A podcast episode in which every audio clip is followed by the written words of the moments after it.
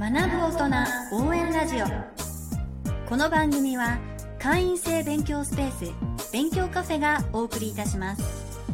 Apple、Google Podcast、Spotify、Amazon Music Podcast、YouTube、スタンド FM で毎週金曜に配信しますのでぜひ登録してお楽しみください。こんにちは勉強カフェの山村です。こんにちは。勉強継続コーチ、英語コーチの上村彩子です。学ぶ大人応援ラジオ。今回は第18回の配信となりますが、今回は初めてゲストをお迎えしてお送りしていきたいと思います。ね、はい。前回はね、チャット GPT さんにお越しいただいたんで、でようやく生身の人間の方にゲストにお越しいただける、はい、そうなんですよ。はい。はい、その第1弾。第1弾。はい。はい、はですね、あのー、私が運営してます勉強カフェの、えー、吉祥寺にある、ね、吉祥寺スタジオのマネージャーの福田さんです。よろしくお願いします。よろしくお願いします。よろしくお願いします。福田です。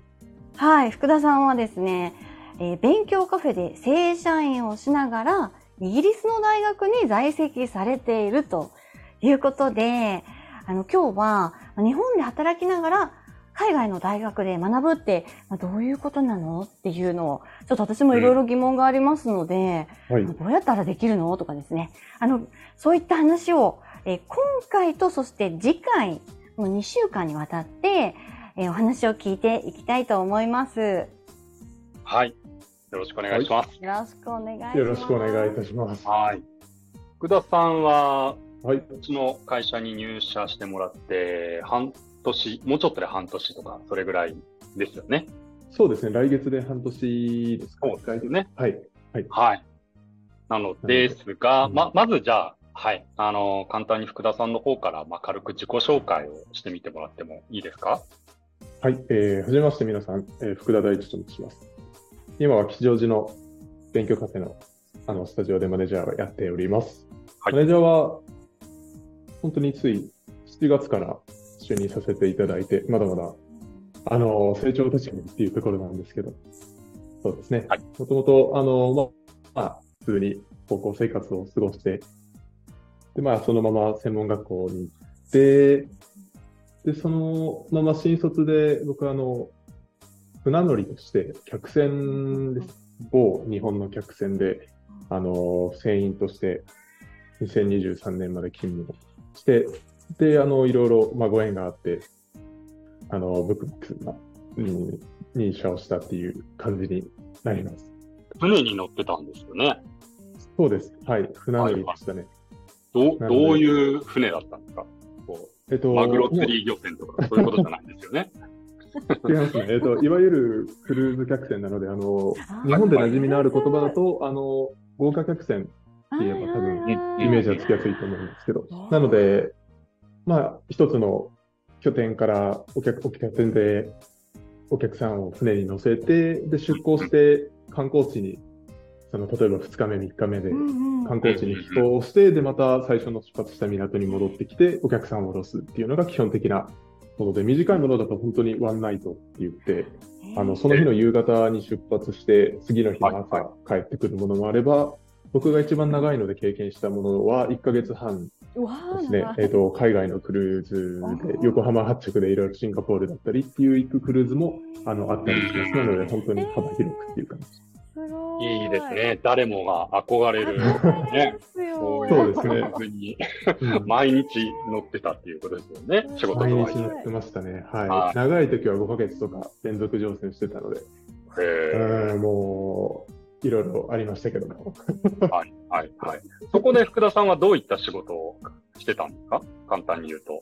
はい、えっ、ー、と、まあ、船の中っていろいろ部署があるんですけど、僕はサービス部に在籍していて、うん、まあ、あの、海上正社員っていう感じで、その船会社に勤めながら、その中のホテル部のサービス部っていう分かれがあるんですけど、そこで在籍をして、うん、主にダイニングサービスをやっておりましたね。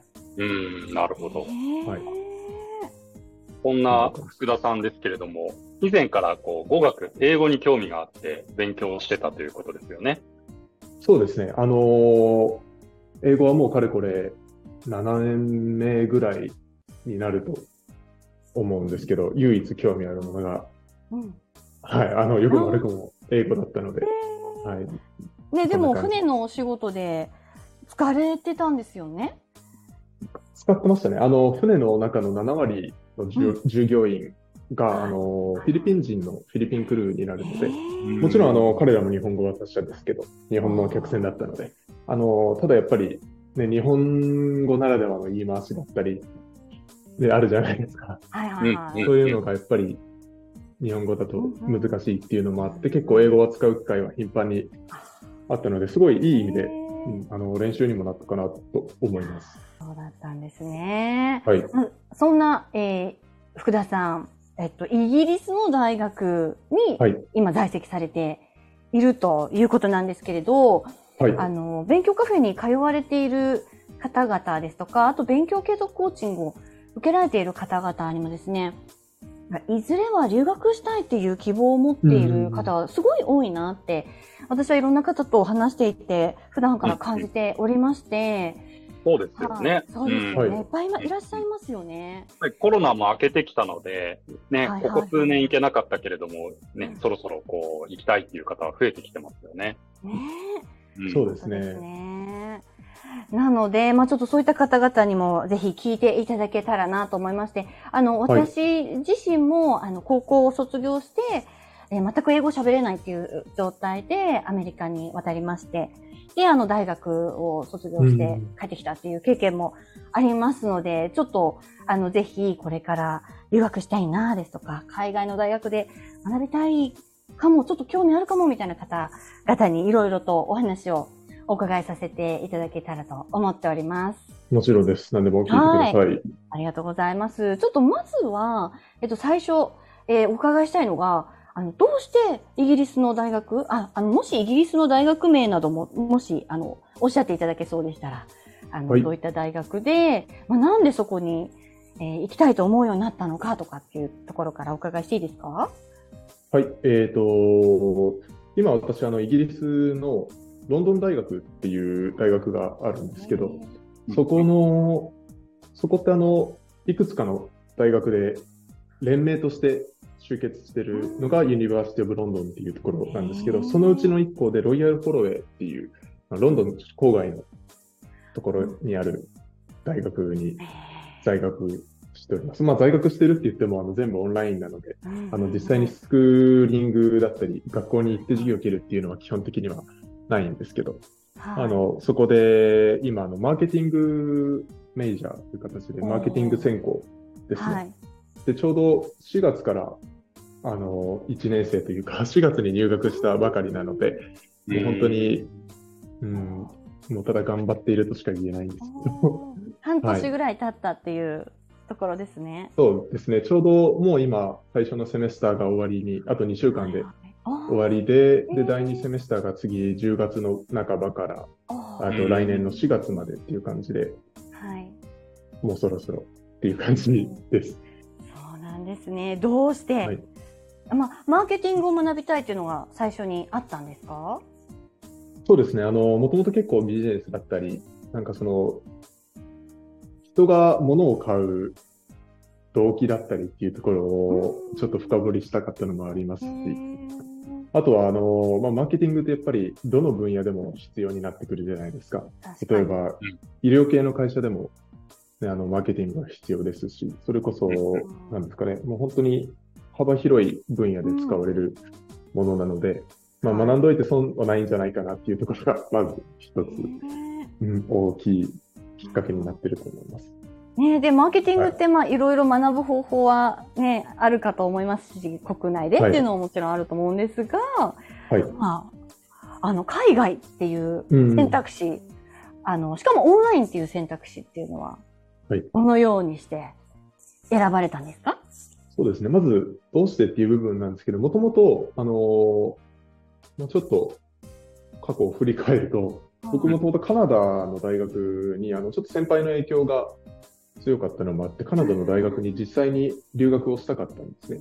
それもあって、あの、船はやっぱり、あのね、お金がものすごく貯まる副業だったので、うまく、はい、お金を頑張って貯めていたのもあるんですけど、ちょっといろいろね、あの、世界情勢だったり、円安だったりっていう影響で、うん、あの、僕が当初予定していた費用の300万円以上上乗せというか、プラスになってしまったのがあって、ちょっとこのままだと、あと何年働かなきゃいいのか分かんなかったっていうのもあり、あの、まあ、ちょっと路線を切り替えて、そのまま先輩だったりっていろいろ相談させてもらって、あの、アメリカのコーセラっていうオンラインで学べるプラットフォームがあるんですね。で、そこで提携している大学が実際にそのコーセラ経由で学位を提供しているプログラミング、プログラムが結構実はあるっていうのを、その実際に今カナダにいらっしゃる先輩から聞きまして、それがまあ大きなきっかけですね。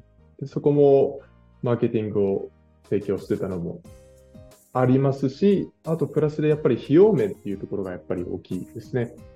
あの、もうざっくりこの際金額も出そうと思うんですけど、はい。あの、実際留学に行くと、やっぱり4年間で1000万円はざらにかかってくるんですよ。学費だけで600万、700万って本当にそれでも安い方なんですね。で、さらに滞在も当然ね、してくるとだと、うん、相当かかりますよね、確かに。そうなんです。うん。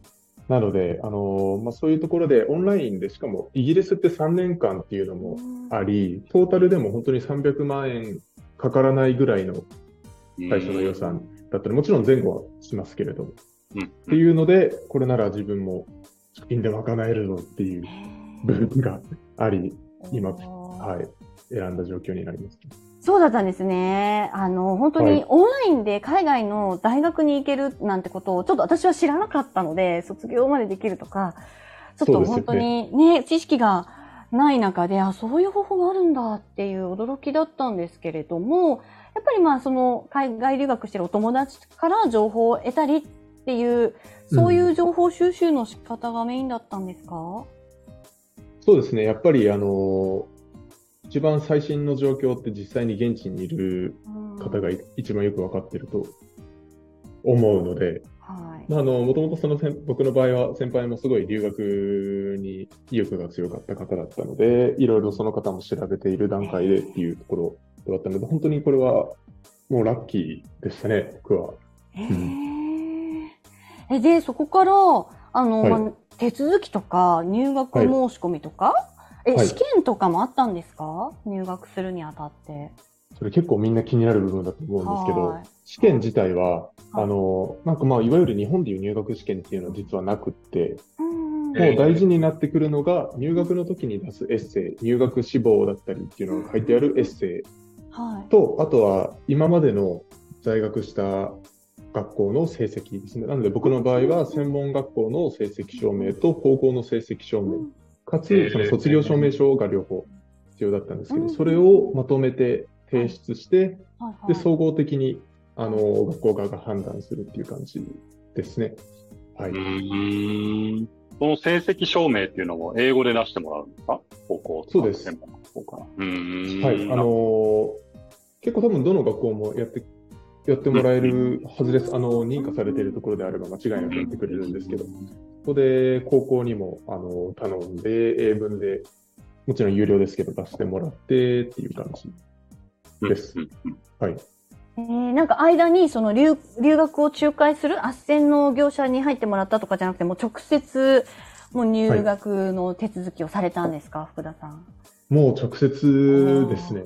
ホームページ見ながら、調べながら。ホームページ見ながら、その必要な書類が全部そのアドミッションというところに書いてあるので、まあ、それをあの留学のところに頼めば、やっぱりそれをね、全部日本語に訳してくれて、うんうん、あの、どういうのが必要でっていうのがカウンセラーからやっぱり言われるので、メリットはね、やっぱそういうところだと思うんですけど、はい、はい。はい、僕は時間がなかったのもあって、はい、はい、全部自分でやっちゃいましたね。おー、すごいですね。そこ最初面接みたいなのはなかったんですか？じゃあ。面接はなかったです。はい。えー、あ、そうあの、まあ、面接というより少し軽いズームで、あの、お話はあるんですけど、なんかその、よく、あの、我々がイメージする面接1対1でっていうのは、もうなくっていう感じです。はい。あとは、英語力は問われないんですか？あの、スコアですとか。忘れてました。英語力問われます。もちろん、はい、あの、はい、問われるんですけど、多分、あの上村さんはご存知だと思うんですけど、はい、例えば TOEFL っていうやつだったりとか、はい、IELTS っていう、まあ、そのいわゆる留学に適した英語の能力を証明する試験がいくつかあるので、はい、それで僕の場合は、あのもともとカナダ留学行きたかったので、IELTS の方を僕は選択して、あのやってたのもあり、はい、そこで必要なスコアがあるんですけど、はい、それをもともとじゃあ、それはクリアしてたっていうこと？